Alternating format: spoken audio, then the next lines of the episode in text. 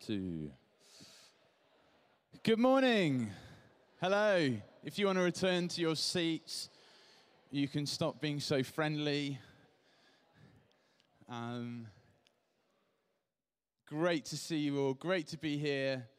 Uh, this is the first sermon I have pre- proper sermon I have preached live in a long time. So this, thank you, Ben. There you go. Um, it's great to be kicking off uh, a new teaching series this morning uh, called Just Eat.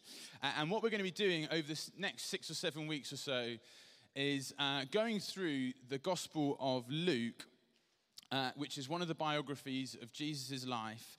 Uh, and Luke documents an organized and helpful account of everything that Jesus did in his ministry, which lasted around three years or, so. And I guess for most people, we would be familiar with some of the things that Jesus got up to. Uh, so we would remember some of the big stories, the, the, the highlights reel of Jesus' life, uh, the miracles, his teaching, uh, his praying, uh, uh, all sorts of things uh, that Jesus would get up to, calming storms, all sorts. But a little bit like when you watch the TV series 24. Has any, anyone watched 24? I know it's a little bit dated now, so not as many people know about it, but it was huge like 10 years ago. Uh, 24, the, the, the, hero is Jack Bauer, uh, and he tries to save the world within a 24 hour period, and it's just from one event to the other, and you just get to the end, you think, has this guy gone to the toilet at all in the last 24 hours? Has this guy eaten a meal or gone to sleep or anything? And sometimes we can treat Jesus a little bit like that he just goes and does miracles and he speaks to people. He does all these things without really stopping. But actually, what Luke does really helpfully is that there are moments of real intimacy where Jesus stops, talks with people, and eats meals. There's something about the normality and humanity of Jesus that comes through in this gospel. And so we're going to look at those moments. So rather than focus, there are some miracles uh, in this series. Um, but rather than just zooming in on those, we're going to zoom in on some of the meals that Jesus has with different people, which I'm particularly looking forward to. I think a theology of food is a good idea. Um, and so, but we're also going to look at uh, Jesus having a community around him, building relationships with people. And so we're going to be doing that. Uh, but I also think it's important for us at this stage of the year, if you watched, if, if you were here last Sunday or watched online, uh, Clary did such a helpful job at explaining some of our emotions and feelings of what we might feel like coming out of lockdown. And there was a whole range of emotions. Uh, and so, but I think we can probably confidently say that each one of us is craving uh, that moment where we can gather together uh, freely without restrictions without limitations, uh, where we can have people in each other's homes eating together, making up for lost time, and so on. And so, our prayer for this series is that as we read through Luke, as we look at these accounts uh, of Jesus, that we would be stirred to connect with one another. Uh, that we, as a church family, but also that we would see those who, who, who uh, beyond ourselves, see those who need community see those who need to experience grace and love, and consider how we can bring them into our homes, into our lives, into our church family, that they might experience the kindness and the love of God. Uh, so, one of my favorite questions to ask people when they come round, it's not a kind of interrogation, uh, but when people come round or you're hanging out, one of my favorite questions uh, is if you had one more day to live, what would your last meal be? I know it starts morbid, but don't worry. If you had one more day to live, what would be your last meal? Uh, what would be your choice? There are no limits. So it can be your grand's roast dinner. If it's Ash George who leads the fish pond site, he's going for a KFC and a cherry pie. I can tell you that for sure. Um, but what would it be for you? Now, to, to add a twist to that question, I wonder if you can think of the most memorable meal you have ever had? What's the most memorable meal you have ever had? Perhaps it was just the culinary experience. It was so good that you just couldn't, you could never forget it. Or it was the company. or something really odd and strange happened in a moment uh, you're just never to uh, forget. Um, I'll share one with you. I have actually told this story before, a longer version, so I'm going to keep it short. But um, one of the most surreal and memorable meals that I had was being stranded at 18 years old in another country with no money, no phone, uh, no one that I knew in the city that I was in. I thought I'd uh, booked a hotel with my uncle's credit card. It hadn't gone through. so I walk into the hotel and they're like, I, I think I've booked a room. They're like, no, you haven't. And I'm stranded there for two nights before my flight home. I'm like, crumbs. I mean, that wasn't what the word that I used, but it was like, crumbs. What do I do in this moment? And there I was trying to use all of my powers of persuasion to let this hotel let me stay there for free. They weren't having any of it. And I was in the lobby, and this lady who was sitting in the lobby, just kind of taking it all in, and she just kind of saunters up and asks me what the problem is. Uh, and so I explain my situation to her. Uh, and that I'm waiting for a flight in two days' time. I've got no one to stay with, no money, nothing. Uh, and I didn't know anyone. And without any real delay, or hesitation, this lady called Maria grabbed my hand and said, You come with me. And, and uh, you're like, gosh, what have I got myself into here? Uh, she was a Mexican lady. She was in her kind of mid 50s. Uh, and she just kind of drags me to the car. Um, and, and we get in the car and we drive off. And I'm sitting in the back seat of this car just thinking, oh dear. what, what have I done here? Uh, and then she goes and explains uh, what, what, she's, what we're going to do. She goes, James, we're meeting my friends for pizza. I'm like, oh, fantastic. That, that sounds great. And so there I am, about half an hour later, in a city that I'd never been to, huge city that I'd never been to before, sitting in a pizza place with four Mexican women in their mid 50s eating pizza, speaking Spanish, and I'm just kind of quietly eating my pizza, just minding my own business, kind of nodding and trying to do that awkward thing where you laugh at the joke even though you have no idea what they're saying because it's in Spanish. Um, it was an incredible experience, one that I will never forget.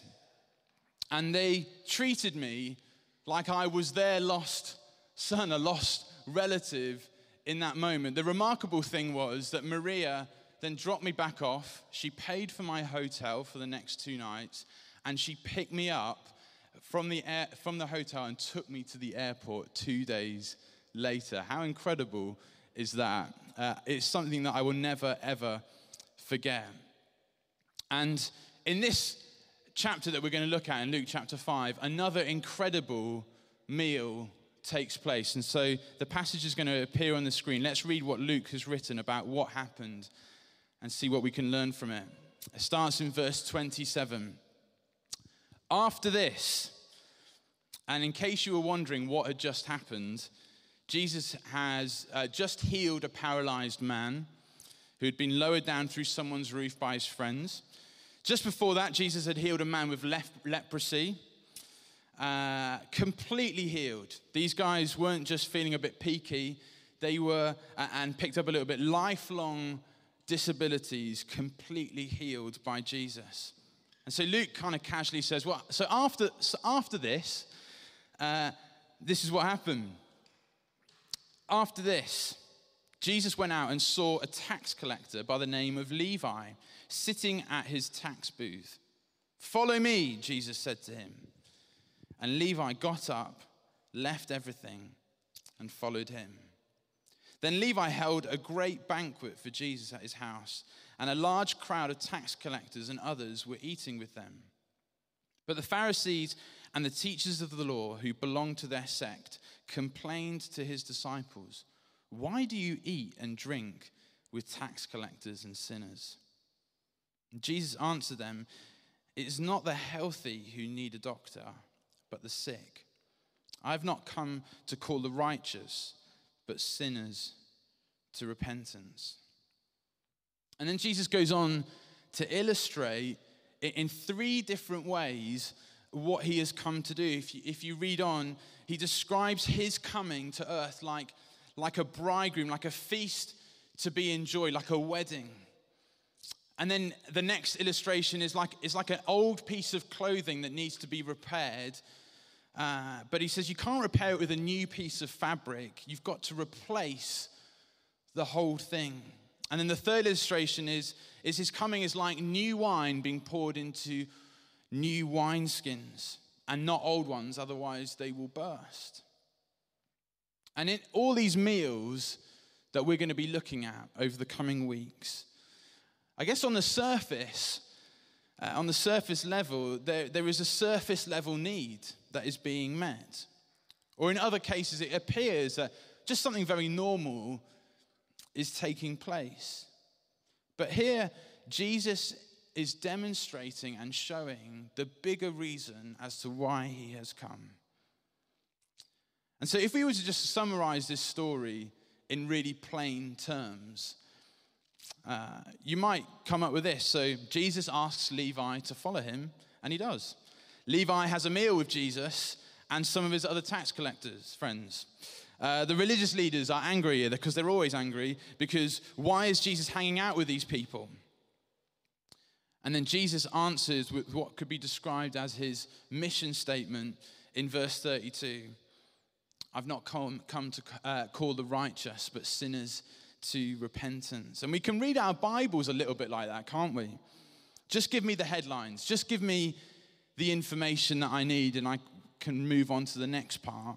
And there is a place for that. If we were to dive into every word of every verse and try and pick up every detail, we wouldn't really get very far in our Bible reading plan, probably, if we waded into every intricate detail.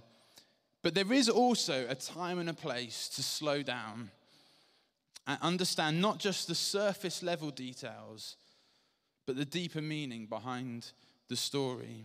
And then ask the Holy Spirit to help us understand what it means for us. And so that's what we're going to do uh, this morning. Uh, so let me ask you a question. With the passage up on the screen or in your Bibles, what to you is the most significant or remarkable part of this story that Luke tells us? I'm going to let you think. I know that's a remarkable thing to do. But for you, what is the most significant or remarkable part of this story or verse that you think is here?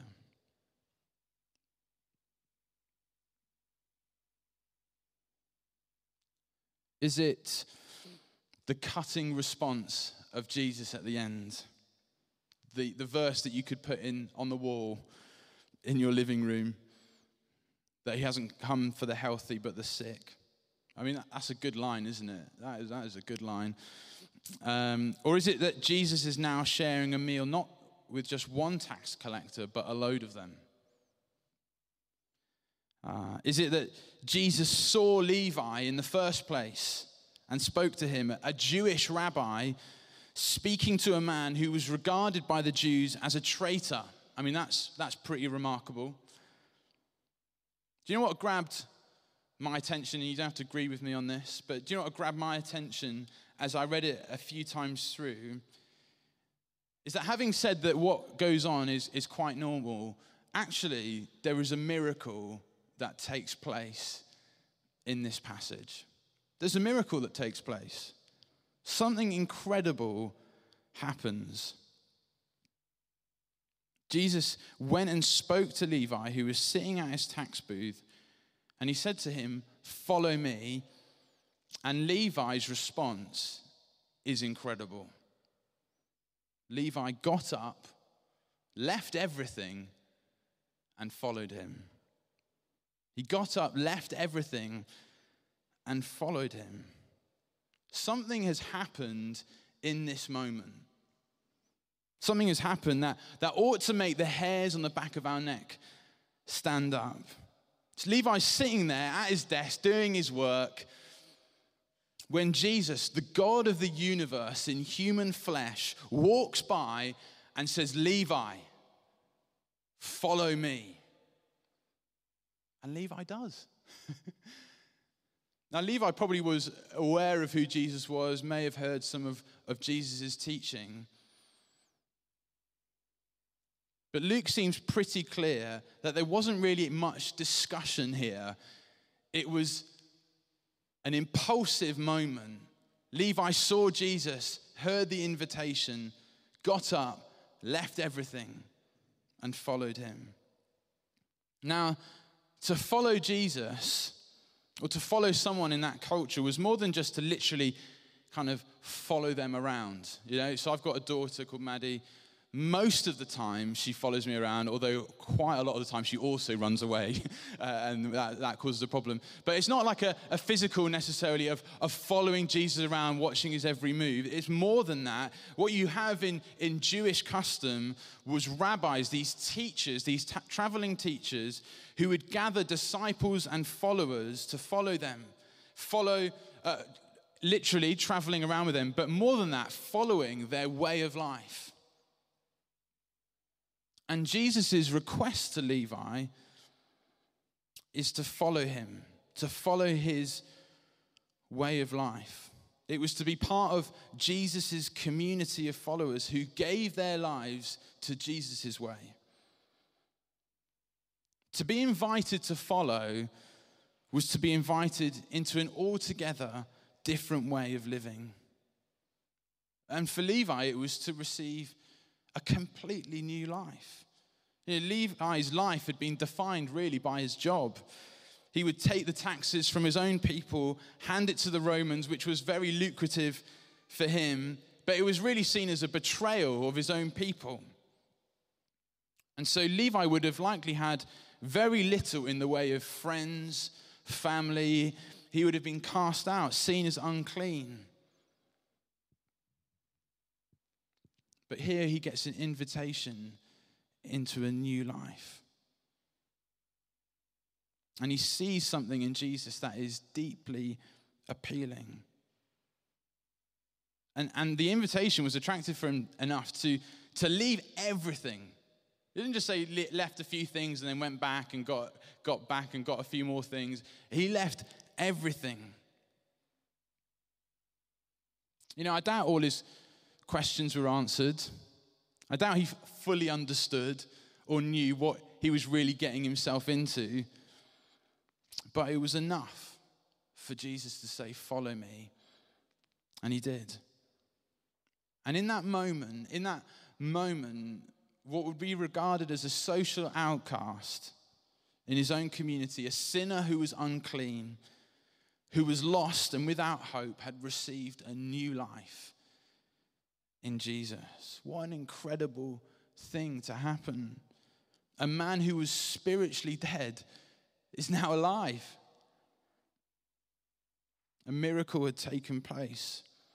You know, and for many of us here, there was a moment when Jesus, through the power of the Holy Spirit, grabbed us and said, Follow me. In fact, down the generations, millions upon millions of people have made that choice to follow him, have, have responded to the invitation. I was a teenager, lost in my own little world, lost in my sin, lost in, in wanting to find happiness and contentness in what the world had to offer. And Jesus grabbed hold of me and said, Follow me. And in a sense, follow me sounds like an invitation, doesn't it? And in a sense, it is an invitation. It sounds like an invitation. In another sense, it's a proclamation. In another sense, it's a proclamation of who you belong to. So earlier on this year, uh, Sarah's granny uh, sadly passed away. She died. She was an amazing uh, woman of God. We went up to Liverpool for the funeral, and Sarah's uncle gave just the most remarkable eulogy you can imagine. It was unbelievable. And he said, Sarah's granny was called Sally, and uh, he said, you know, Sally comes with many titles a granny, a mother, a sister, a friend. And he just pauses. But Jesus says, You're mine. And there wasn't a dry eye in that church in that moment. Because follow me is a proclamation. It's you're mine. And when he saw Levi, he said, Follow me, but really he said, You're mine. And it's an incredible moment. So, what about you? Do you belong to God? Have you responded to Christ's invitation to follow him? You know, be, I'm aware that there'll be people here or watching online who perhaps have not had that moment with Jesus yet, been working things out, lots of questions. But I think Jesus would want to say to you, Follow me. You're mine. You belong to me. We'll deal with the questions later. Follow me. And so I just want to pause for a moment. And if you want to respond to Jesus today, then I just want to lead you in a really simple prayer. And perhaps you have made that commitment years ago, but you want to kind of recommit. You can do that now too. So let's just take a moment of quiet and let's just pray. And you can use these words. You say, Jesus, thank you that you know my name. Thank you that you created me, that you see me. Thank you that you don't judge me because of my sin, but you deal with it. And you've given me forgiveness, just like with Levi. You've called me in spite of my sin. And Lord, I want to say I'm sorry for, for when I've turned my back on you, but I want to receive your invitation to follow you. I ask that you'd f- fill me with your Holy Spirit, that I would know that I belong to you in my heart. In Jesus' name, amen.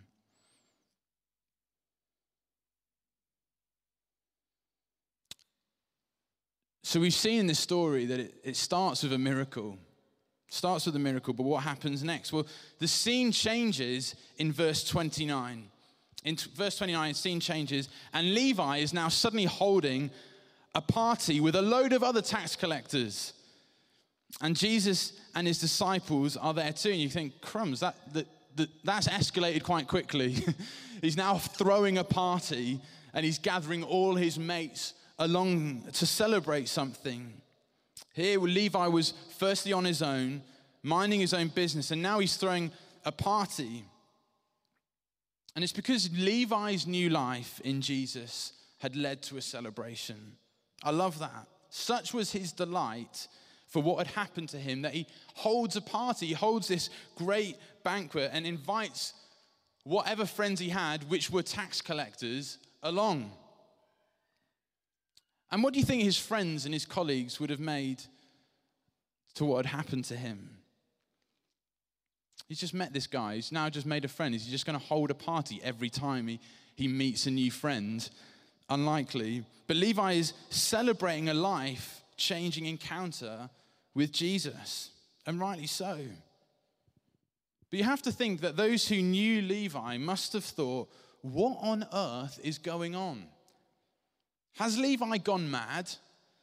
He seems to have left his job, impulsively followed this traveling preacher and his band of merry men, and, and now he's throwing a party and inviting Jews who would ordinarily have shunned him round to his house.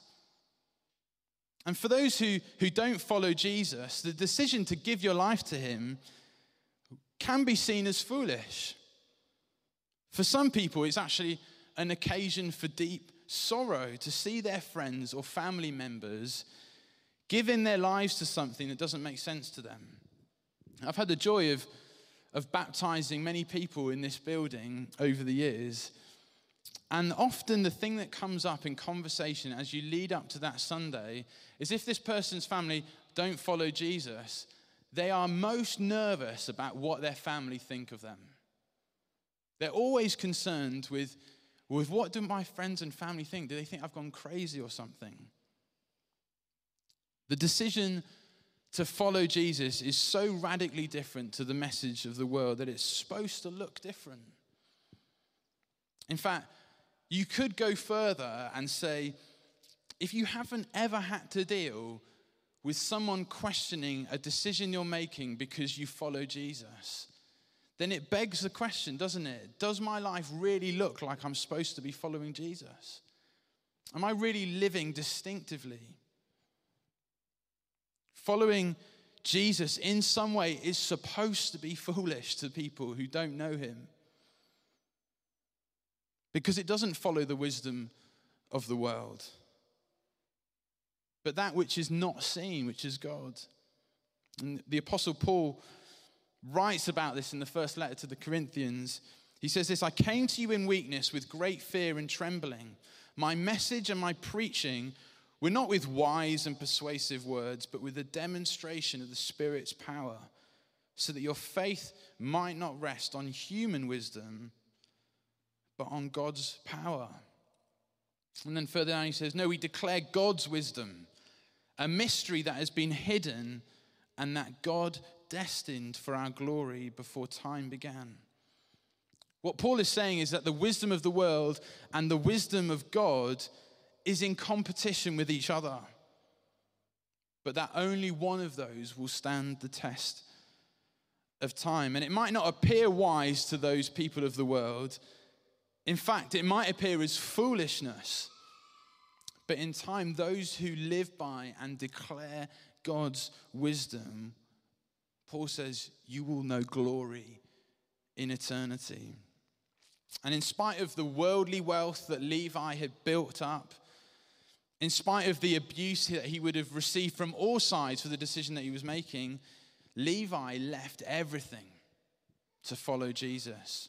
Levi's life appeared foolish to his friends, but it was what was required in following Jesus.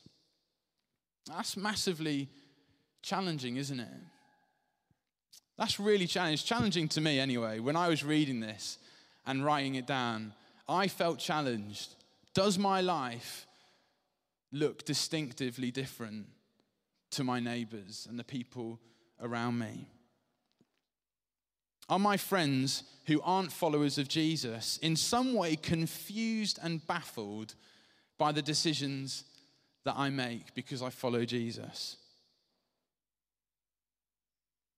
And if you're not sure, if you're, if you're not sure whether you're following the wisdom of God or the wisdom of the world, an easy place to start think about is consider where you go to when there's a problem in your life. Who do you go to first? Do you go to God? Do you go to Google? Do you go to family and friends? I mean, there is a place for Google, right? Uh, Google's great. Um, but where do you go to when there's a serious problem? That tells you something about where you're drawing your wisdom from. How can I live a more distinctive life? And we're confronted by that in this story because Levi left everything to follow Jesus. The final thing that I want to draw out is, is the line of questioning that the Pharisees have in the story. Look at, look at the verse. It says, interesting, they, they don't question Levi, do they? Who do they, they don't even question Jesus, in fact. They question the disciples. They question, they grumble to the disciples, Why do you eat and drink with tax collectors and sinners? Notice how Luke picks up on the change of language here from tax collectors and others in verse 29 to tax collectors and sinners in verse 30. The, the community of tax collectors and all those associated with them were seen as sinners. Gentiles is the word that is often used, those outside of the people of God. And if you had anything to do with them, you were also seen as unclean or outcasts or Gentiles. But notice how the focus of their question is on the eating and the drinking. It's on the eating and the drinking. Why are you eating and drinking with them? It's not why are you hanging out with them? Why are you talking to them? Why are you eating and drinking? I mean, what, what's the deal here? In that culture, to, to share a meal with someone was to show mutual respect and honor to each other. But it was actually deeper than that. It was, in essence, to say, We are one. We are, we belong together. We are a family. And you can imagine for the Jewish teachers to see Jews not only speaking with Gentiles and sinners, but to be reclining at their table, which is what they would have done, and sharing a meal, it was blasphemy. It was criminal. You know, the Old Testament law prohibited such behavior. All the food laws in Leviticus, I know you've read them all. Um, uh, uh, all the food laws in Le- Leviticus about what the Jews could and couldn't eat, it, it really wasn't about the food itself. You're like, what's wrong with the pig? Come on, surely that's. It wasn't about the food itself. It was rather about separating themselves in any social setting that involved people outside of the Jewish community. It was separating themselves so they wouldn't be infected by the culture around them, that they wouldn't be uh, kind of led astray. To eat food that was prohibited, as it were, was taking sinful material, taking the, the sinful world, the sinful culture into their body. If you know the story of Daniel in the Old Testament. He was exiled to Babylon by King Nebuchadnezzar. Daniel was, was noticed as one of those high achievers. You know the people, the high achievers. And, uh, and he was very wise and was invited to sit at the king's table. If you know the story, he was invited to sit at the king's table. But what did Daniel do? He refused to eat the king's food. Because it wasn't that the food wasn't nice, but because he saw that eating the king's food was a danger to him. It was, in a sense, taking the culture into his body. You are what you eat. That was what Daniel was thinking. And a meal represented that kind of thing. So, for Jesus and his disciples to be sharing and eating the same food as the tax collectors that had been prepared by Levi's house, well, it was shocking. It was appalling. It was taking in all that was wrong with the world into their bodies. Why are you doing this? The Pharisees say. And Jesus' response is brilliant, isn't it? He said, It's not the healthy who need a doctor, but the sick. I've not come to call the righteous, but sinners to repentance. It's interesting, isn't it, that in chapter 5 we see two physical healings beforehand. But here at the meal table, Jesus is drawing a connection between everything that's going on in this chapter. And he says, I've come to heal the sick, physically and spiritually. He wasn't interested in those who had it all together, who saw themselves as superior in any way. He says, I've come for the sick. I've come for, for sinners. I've come for the unclean. And, he, and he's bringing in a new way of living, a new kingdom, which was not built on his followers following the letter of the law as written in the Torah because, because they never could, but by receiving his grace, the free gift of grace it was, as he said, a new garment being formed, throwing the old one out, and the new one would be replaced. A, a new wine poured into new wineskins. This is a new life, a new way of living that Jesus is bringing. And so this meal is enacted grace in front of us and to those around. He saw Levi he called him to follow, gave him a reason to live, celebrated with him, shared a meal with him, identified with him, became family with this man who was on the outside, a down and out reject. And as Tim, Tim Chester writes in his book, Meals with Jesus, the only people left out are those who don't think they need God, the self righteous and the self important.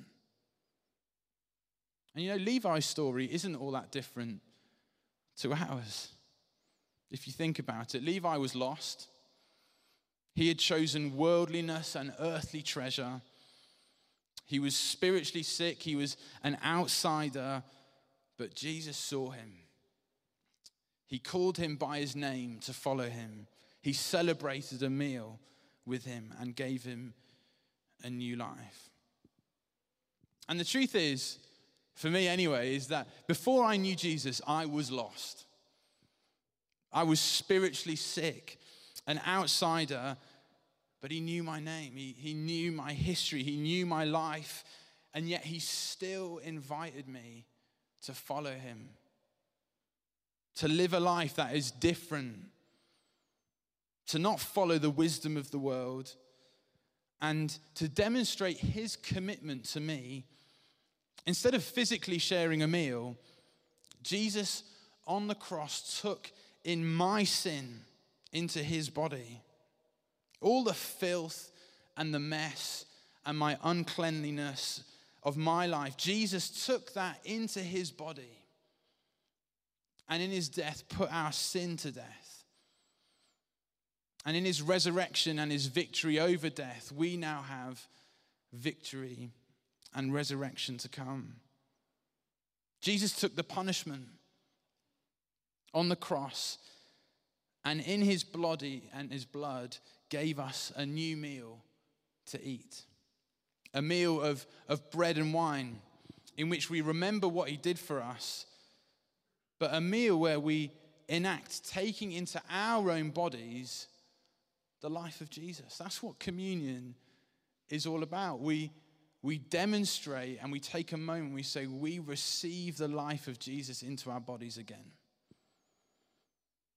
And you can do that. We're going to do it in a couple of minutes. You can do that for the first time today.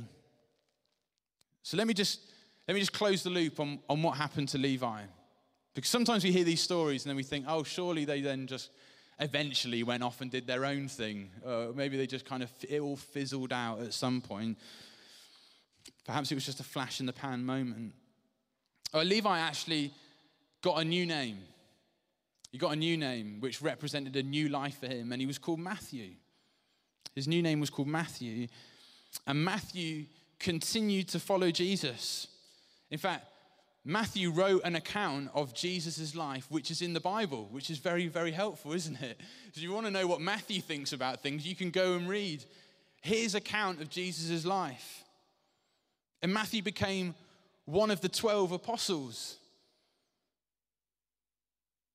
And his encounter with Jesus has led to millions and millions of people who have also chosen to follow Jesus. Isn't that astounding? I find that absolutely incredible. That one moment where Jesus says, Follow me, and the impact that Matthew has then had in following him. It's amazing. Luke 5 is, is an amazing chapter. It starts with fishermen catching miraculous haul of fish, two accounts of incredible healings, and then the calling of this tax collector to be a disciple, which ends in a party. It's what I want my life to look like. And I wonder what might happen if even in the duration of this Just Eat series, we were to have people round our tables, in our homes, meeting people for coffee, going on walks, having barbecues, lunch breaks, whatever it could be, but all as opportunities to show grace to people who don't know Jesus, to offer grace and generosity to others. I wonder how many celebrations and parties we could throw for every person that chooses to follow Jesus. That's my prayer. In, aut- in the autumn term, I want us to have so many baptisms because we've invited people into our homes and shared the life and the presence of Jesus with people. I'm just going to invite the band to come up who are going to lead us in worship. Perhaps we just want to stand together. And we're going to take communion in a couple of minutes. But imagine what a simple invitation could do for someone else. And that's where it starts. And so, just while the band get ready, I'd love us just to think about someone in our life that we could invite round. That's the simple, that's, that's all I want you to think about. Who could you invite? Who could you invite round to your house or go for lunch somewhere, grab a coffee? Who could you invite and expect God to work miraculously in their life? Let's pray. Lord Jesus, we thank you so much for this story.